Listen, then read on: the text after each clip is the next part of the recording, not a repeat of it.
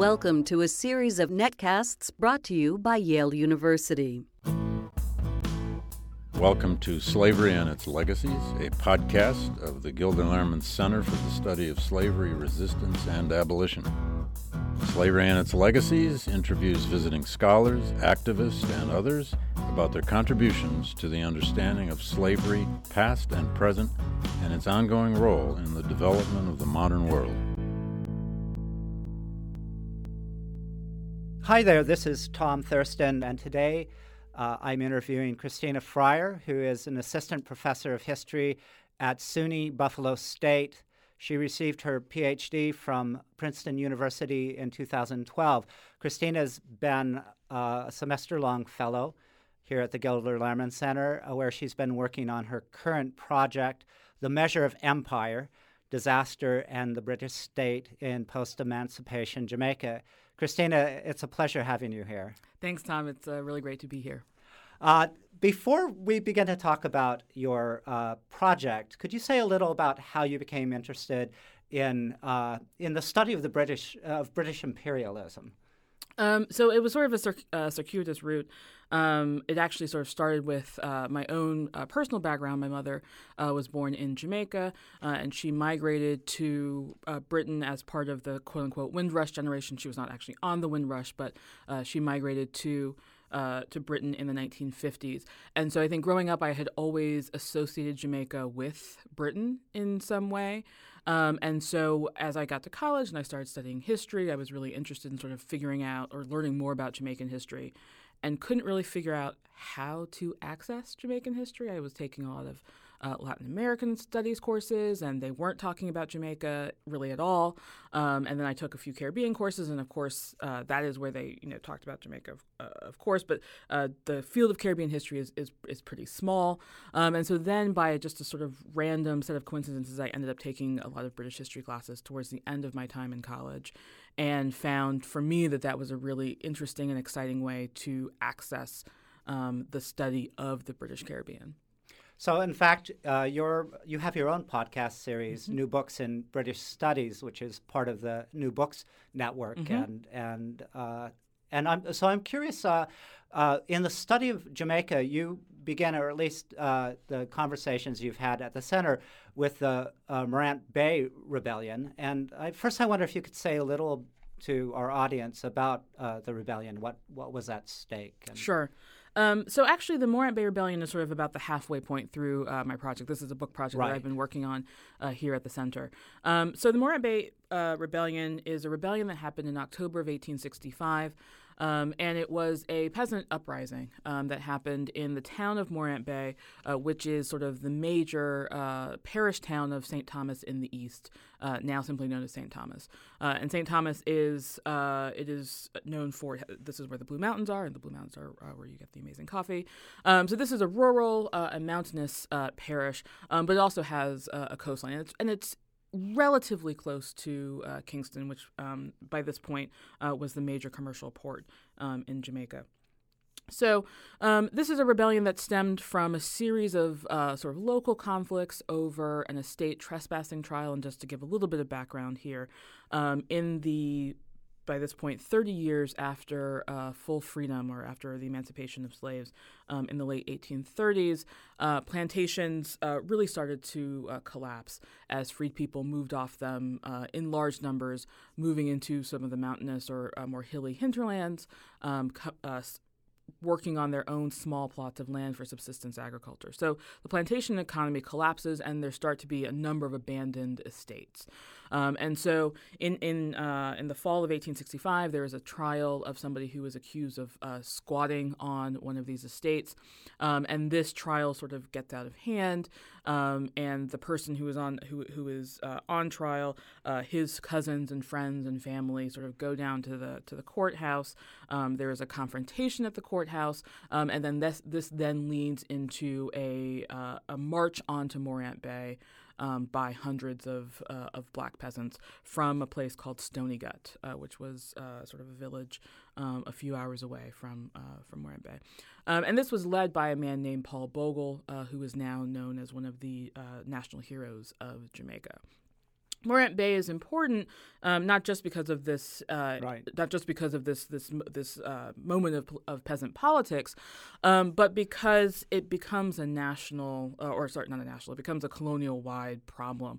Not because the peasants had colonial anti-colonial ambitions necessarily, uh, but the governor of Jamaica at the time, a man named Edward Eyre, um, panics he believed that this was going to become an island wide uprising. Uh, there's really no evidence sure. uh, to this effect, um, but he sort of he believed that this is going to be a second Haiti, and this is a constant concern across the Americas that um, any any slave rebellion or any peasant uh, uprising uh, could become the next Haiti.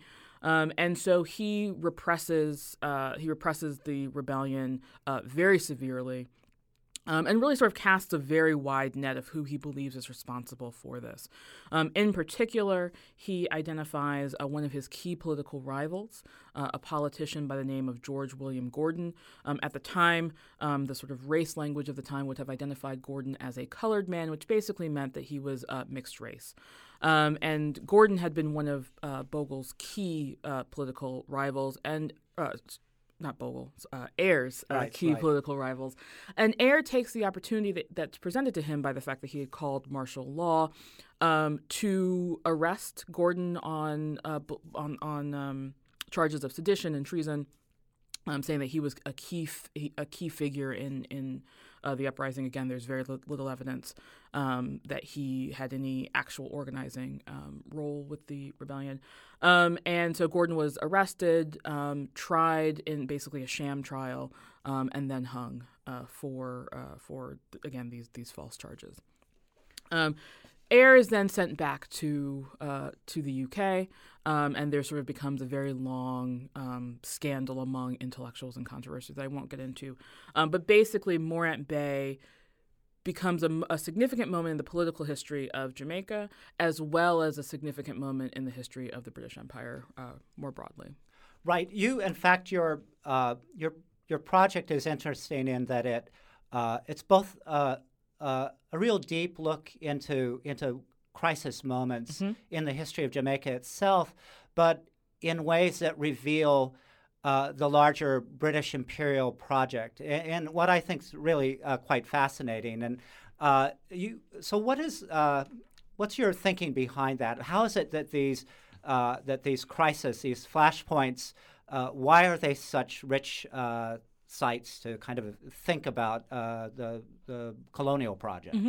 Um, well, you know, and again, Morant Bay is sort of the middle, the middle Right. uh, crisis moment, and it's the one that is the most famous within uh, within the historiography. Um, but all of these moments, and I should say there there are five of them.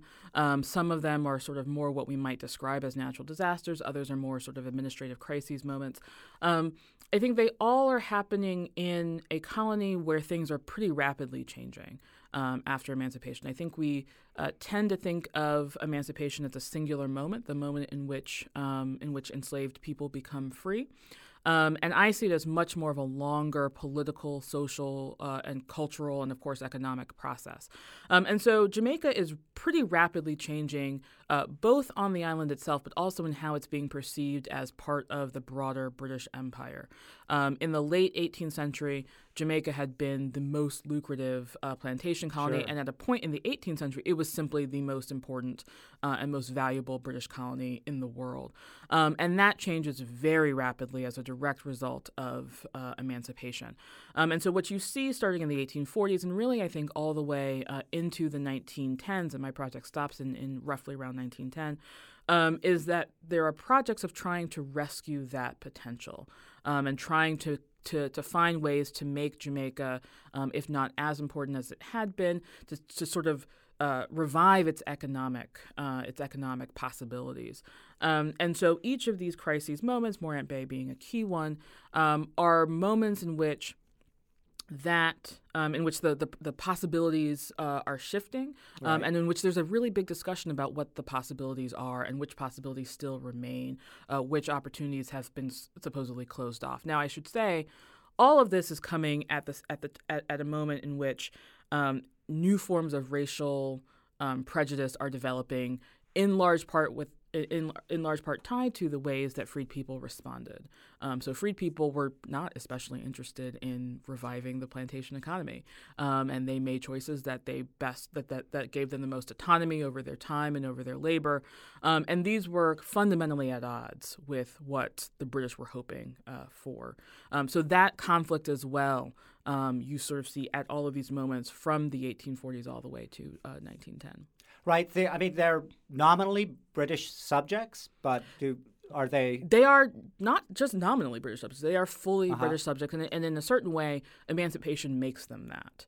Um, so they are uh, so so once they are freed people, they are British subjects with with rights, um, and there's and they are very clear that they have these rights, um, and these rights include things like petitioning. Um, which is a right for all British, uh, which was a right for all British subjects, and a very popular um, political tool um, used both by colonial subjects as well as subjects um, in uh, in the British Isles uh, itself. Um, so this is the right to petition. This is the right to uh, have uh, to be treated fairly by the Queen, and there's a very clear sense, particularly among Black subjects, that their colonial governors are not necessarily protecting them, um, but that perhaps Parliament or the Colonial Office, which was the the um, government office most directly um, responsible for administering the colonies, um, and even the Queen herself. And for the for my period, it is mostly uh, Queen Victoria, so I, that's why Right. I say herself.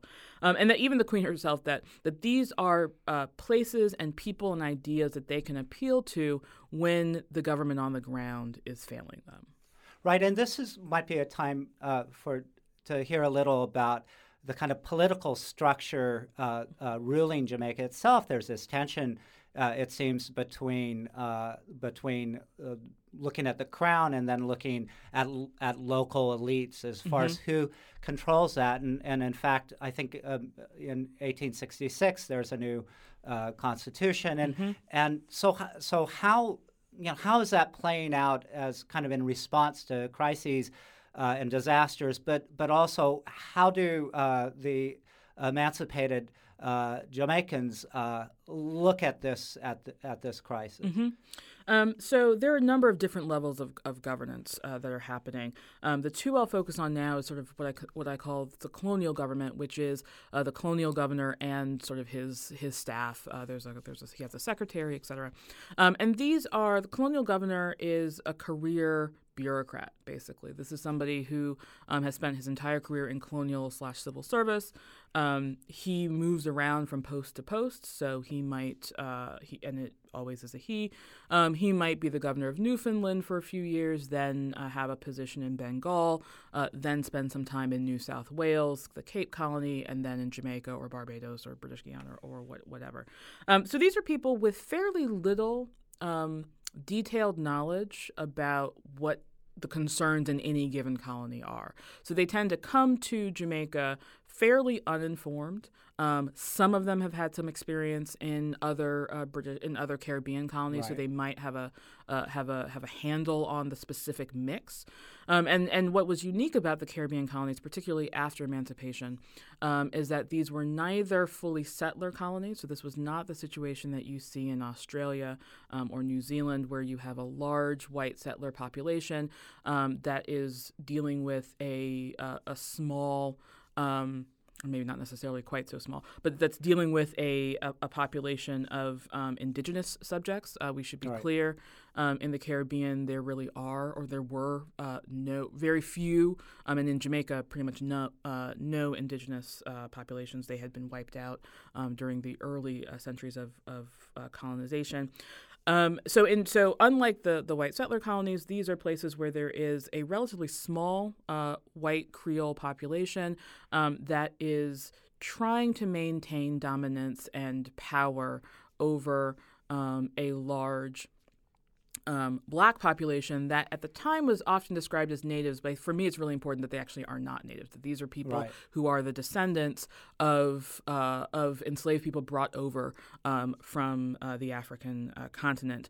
And why that's important is because the other type of colony that is uh, very prominent um, in the British Empire um, are um, sort of colonies of domination. Um, in which, um, or resource extraction, in which we have, in which uh, sort of, this is the, the idea of sort of chiefly princes or whatever, um, in which very small uh, European uh, populations use the existing uh, local hierarchies. Um, and those existing local hier- hierarchies don't really exist in the Caribbean. So it's a very Sure. strange uh, mix that, that, that the colonial governors are, are often ill equipped to handle. Um, in terms of at the, at the metropolitan level, then there's the colonial office, and that's who I focus uh, primarily on the colonial office, colonial governors, and then local dignitaries, um, as well as, of course, the, the black population of freed people. Um, and the colonial office, these are again career bureaucrats. Um, to some degree, because they are divided by areas of expertise, so there's a West India section, um, to some degree, some of these people actually are a little bit more informed than are uh, the governors, but they are also very much caught up in the intellectual and uh, and, and political modes of Britain. Um, so these are not people. Some of them had some abolitionist leaning, some of them didn't, um, but these are not people who, by and large, are as concerned with freed people's autonomy um, as freed people are. Uh, so, uh, in addition to uh, uh, Morant Bay, what are some of the other? What are uh, in, in in kind of more detail? What are the other disasters that you're kind of focusing on? So I'll take them in chronological order. Uh, the first is a cholera epidemic between uh, 1850 and 1851, roughly. Um, the second is um, a sort of years long scandal over conditions in the Kingston Lunatic Asylum. Um, and part of what's happening there is um, there's a sort of crusading doctor who is trying to force the metropolitan government to take this seriously. Um, and so that is roughly 1858 to 1862. Um, then we have uh, Morant Bay, um, and as you uh, as you alluded to, um, what comes after Morant Bay is a new constitution, one that removes uh, that, that eliminates elections. Um, so while there had not been a lot of um, of representation in government from people or for people of African descent, um, that potential pathway is completely eliminated in the 1866 Constitution. Um, that Constitution is challenged, um, and this is the the piece that I presented a few weeks ago. Um, that Constitution is challenged by a series of constitutional reform movements um, that sort of come to a head in the 1880s, uh, 1882, 1883 in particular. Um, and so the case, the the disaster that I'm looking at there is a is a fire in Kingston that burns down much of Kingston, and that sort of overlaps with and parallels a number of Right. these constitutional reform movements in some interesting ways. And then the final case study, we move to 1907, uh, which is the earthquake uh, that uh, completely decimates uh, Kingston, Jamaica in 1907. Uh, Jamaica is on the same fault line as Haiti, um, and so as we know, that's that is a, a semi-active fault line that really wreaks uh, quite significant damage. Um, in 1692, Port Royal, which had been the the major port, Port Royal, excuse me, part of Port Royal basically falls into the ocean as the result uh, of a of, of an earthquake. And actually, there's some really interesting archaeological stuff because it because of the way it sort of fell in. Uh, there's actually been more uh, more more. Um, Material goods that have actually Sure. been preserved, things like China and the like. Yeah. So there's some actual, uh, some very interesting archaeological work. Um, so in 1907, that that uh, there, that earthquake um, really devastates Kingston. But the the angle that I'm taking there is looking at what happens when American military, um, sh- when when American naval ships um, try to help and they're uh, turned away. Uh, by the Jamaican governor, there's some interesting ideas there about uh, t- about U.S. diplomacy, U- the U.S. rise in that region, um, and how the British are handling it at a moment that they're very that they're spread very thin. So, and this kind of uh, brings us back to uh, you talking about uh, looking at the post emancipation period as extending uh, into the early 20th century. Uh, and so that you really are periodizing uh, Jamaican history in a way that's uh, quite different. Is it? Is it? Uh, many historians kind of look at Morant Bay as being a moment that marks this kind of decisive uh, shift. Uh, what are the consequences to? I mean, most people kind of don't know much about historical periodization, but you know, what does it mean by deciding where to begin and end your story? Um, so yes, uh, 1865 has become this this moment that signals, or that has signaled sort of the end of a of, a, of an emancipation experiment or an emancipation project. Um, and I sort of fundamentally reject that. Certainly, 1865 is a is a significant turning point. There's no getting around that. Um, but I don't think that that is the end of sort of emancipation concerns. Um, and what I think is really at stake there um, is that a I think if we fall into that framework of seeing 1865 as this endpoint, we're actually following the framework of people who didn't care about black people. Um, so that for me is I, I'm not interested in following the framings and the ideas of uh, colonial officials. Just because they thought that Jamaica was was sort of done uh, doesn't mean that I have to. Um, but actually, I so I think so. The general consensus is that um, the British Empire turns fairly hard, fair, fairly firmly away from the Caribbean at that moment, and I actually think. Aside from not wanting to fall into that framing, the framing set by historical actors who, to be blunt, were fairly racist, um, I actually don't know that that's entirely true. There are still right. attempts to do something with Jamaica. There are still people people still see Jamaica. It's, it's, described as sort of the ancient one of the ancient colonies, and by that they mean a colony set up in the same way as uh, the thirteen colonies. Right. Um, but there there there's a sense that that that this is a tragedy um, not necessarily a tragedy for freed people, but that this is a tragedy for the island of Jamaica itself, um, and that something should be done to try to rescue it. And I think we missed that entirely if we just sort of shut up shop at sure. 1865. Um, I think the other thing, um, particularly um, if we're talking going back to the the earthquake, um, is that there's not really a clear sense of how the U.S. or even how Canada see the Caribbean region if we're and, and how and how their intentions in the region map onto or fit into British ideas about the region, and you miss that entirely if you're not looking if you're not looking there. Um, and so uh, it turns out that the British were by by the turn of the night uh, the turn of the 20th century, the British were um, really sort of relying upon the U.S. to there's sort of a very fragile caretaker uh, arrangement as things are hotting up in Europe. Um, they have to pull back their their navy. They can't be spread so thin, um, and so the U.S. Navy is actually basically supposed to be protecting the Caribbean.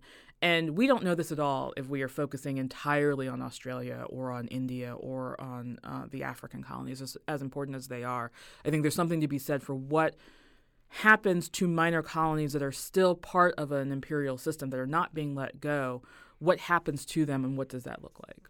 Right, and it also seems that that one of the old uh, narratives of kind of British imperialism is this uh, is coming coming uh, from this anti-slavery stance, and then uh, portraying the colonial project as also an anti-slavery project, Absolutely. which is hard to do when your eyes are uh, set on Jamaica. Mm-hmm. Absolutely, um, this is this is a really a really key point. Um, the post emancipation empire, the post slavery British Empire, was one that was very explicitly uh, resting on its anti slavery uh, coattails. Um, the abolition of the slave trade first in 1807, and then the abolition of slavery in 1834, uh, and then followed by the abolition abolition of apprenticeship, which was a transitional system in 1838. Um, this did a lot of political work for British imperialism, uh, which then got to go around the rest of the world saying that we are a benevolent empire. Right. Oftentimes, they made that right. uh, contrast to they, they contrasted explicitly with uh, France, uh, which was slower uh, to abolish uh, slavery. Um, so there was a very clear sense of we are a liberal, humanitarian, and benevolent empire, and thus we are. Uh, th- it is right for us to continue colonial expansion. Um, and I think, you know, to be sure, historians are problematizing that uh, that idea, but I think it's hard to do that as aggressively as I would suggest we need to if we're not looking at the place um, where that conception came from. That conception came specifically from freeing uh, enslaved peoples in the Caribbean, and then if we sort of shift away, it's really easy to not question that um, as robustly as I think we need to, because what happens by the time we get to the 1870s, 1880s, really there are few, if any, hints of this liberalism. In fact, what has replaced um, what has re- what what right. we see in 1866 is actually the creation of an authoritarian system, um, and I don't think we are as clear and uh, as as bold in stating that, which we can't be if we're not looking at the Caribbean. Right, and uh, the Caribbean itself and the Caribbean basin has its is just uh, in in this period mm-hmm. that you're describing is is under huge international uh, turmoil, mm-hmm. and there are independence movements, mm-hmm. and there are contests between uh, the Spanish. And, Absolutely. Uh, and so how, uh, so how? I mean, which seems so important Mm-hmm. for the imperial project. Absolutely. Um, and and here again, I think.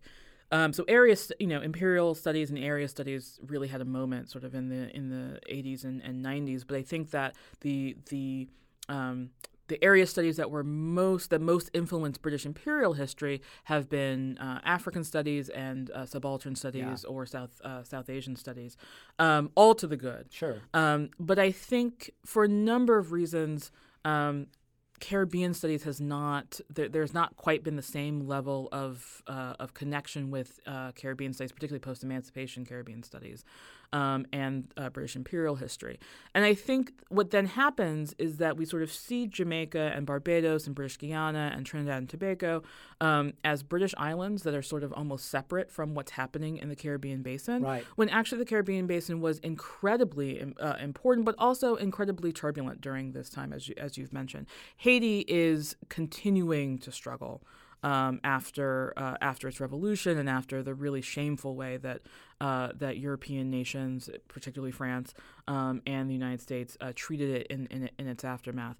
Um, the Caribbean basin, which for my purposes I sort of see as a greater Caribbean basin, so that for me would include Venezuela, um, uh, Colombia, et cetera. Um, these are all places where um, independence rev- revolutionary projects um, are really coming under some serious scrutiny um, and, a, and, a, and, a, certain level of, of, violence that is actually spilling over into Jamaica. Jamaica has mm. a role to play because it was a key, um, particularly Kingston, um, was a key way station um, in in trade. Right. Um, so a lot of ships are actually moving goods to and or, are using Kingston as they move goods, and some of these goods are contraband goods. Some of these goods are uh, weaponry right. uh, and ammunition that are being uh, they're being sent to places where they're revolutionary projects. Um, in the 1860s and 1870s, Cuba is in the middle of a 10 years war, which is a war um, that starts. It's a, it's a war against Spain, but it's also a war about uh, about slavery and about emancipation. Um, so I think seeing Jamaica as playing some role and wondering what the British think that role is is again something that we just can't do if we're only focusing on Jamaica before 1865. Right, and you um, and your project. Uh, kind of in the immediate aftermath, really, of the uh, the United States and, and its uh, Spanish American War, mm-hmm. which has, of course, a huge political impact mm-hmm. uh, on the uh, Caribbean basin. Yep. And uh, so, why then is it is there just a, a, a fundamental shift of power, or I think it's a little bit more tricky than that. It's not because the, the, the British do not give up. Uh, they're not giving up their, their, their Caribbean colonies. They do not, and there there's some discussions about uh, um, to to backtrack a little bit. Part of what happens when the when the governor um, when the governor turns away the U.S. help is that he is very much concerned that U.S. aid. Um, and in particular, the uh, Marines were planning to take a policing function around Kingston in the middle of the chaos. And he sees this as potentially sliding into an invasion. Um, and these are concerns that I think are fairly reasonable given what we know about uh, U.S. expansionism into the Caribbean region, again, as you've mentioned, after uh, the Spanish American War. Um, so he is concerned about, uh, he, he's trying to assert British sovereignty over the island by not allowing uh, the, uh, the, the, the military of another nation to take up policing function. Um, and what I find in sort of the internal minutes of the Colonial Office is that fundamentally they agree with this. But they are also, they also have to have, the U.S. has to be willing, they, they need to keep the U.S. on side, willing to protect um, the the Caribbean in case of, say, some other European power, uh, some an, another Euro- European power's incursion. Um, and as we know from the uh, occupation of, of Haiti in, in um, in 1915, there was some concern um, that the Germans might. Uh, I don't know that this concern Yeah. was, was necessarily factually rooted, but there was some concern that the Germans might uh, try to expand into the into the Caribbean. Um, so they both want to assert British sovereignty, but can't do so so harshly as to make an enemy of the U.S., who- they're relying on basically to make sure that their islands are not uh, are not taken over. Um, so it's a very fragile. Uh, it's a very fragile mix. Um, I stop at 1910 not because I think that's the end of a post emancipation period. um, I actually personally think that emancipation is something we should still see as, a, as an ongoing process. Um, but for me, it sort of ends a certain kind of, of, of, narrative. And, you know, again, to these questions of periodization, you know, we, we all have to stop somewhere. Yeah. Um, but it sort of ends a kind of, of, of narrative um, that I think where we're moving from um, these sort of ideas of, uh, of emancipation as, as filled with possibility to a moment in which the British are no the, in which it's sort of a definitive moment in which the British are no longer seeing Jamaica as a priority that they can necessarily maintain. They're not giving it up, but I think that does sort of mark a moment um, in which they can no longer afford, especially as uh, things are again hotting up in Europe. This is a, just a few years before World War One. Um, they can no longer afford to keep hoping and hoping and hoping for Jamaica. And for the uh, black Jamaicans mm-hmm. during the period that you're describing, how do how does how do their political fortunes uh, change? Mm-hmm. Um, this is, of course, harder to determine just because of the the, the sourcing available. Um, we do know um, that there is a there's a heavy turn towards peasant uh, agriculture, and certainly by economic indicators, um, that might not seem to be the most ideal uh, the most ideal choice. Um, but I think for particularly the first generation of freed people as well as their descendants, um, autonomy over their time and their labor and the ability to determine how to use those, I think, was more important than uh, financial fortunes. Mm. Um, there's a lot of research to show that family structure was very important uh, to uh, to Jamaicans, again as a way of of um, trying to repair what uh, what slavery had done. Um, so there's a lot of effort for people to try to reconnect their families in any way um, that they could, even if only even if only partial. Um, by the time we move into the 1880s, these um, these battles are still there, but they're they, they've subsided a little bit, in part because the plantation economy um, is seen to um, it, it seemed uh, these sugar planta- the sugar plantations right. are seen to not not be necessarily all that viable. Um, but the economic fortunes of Black Jamaicans remains quite poor. Um, and starting in the late 19th century and early 20th century, we see widespread migration of uh, of Caribbean, uh, British Caribbean migrants um, into uh, the Canal Zone. So we oh. start to see them in Panama, in parts of Central America, looking for work. They are intending to return um, to their home, but they're looking for work. Hmm. Um, and so this is also part of why one of the things that happens and that I note in the um, in the aftermath of the earthquake is that they actually have a quite sophisticated understanding of what Jim Crow is, mm. and they are very clear that they do not want um, a Jim Crow system imposed by the U.S. So again, these fears of annexation are in part fears about the racial system um, that the U.S. has, and they've come into contact with that in large part with their dealings in the in, in the Canal Zone. Um, so Jamaica also becomes less viable for its own people.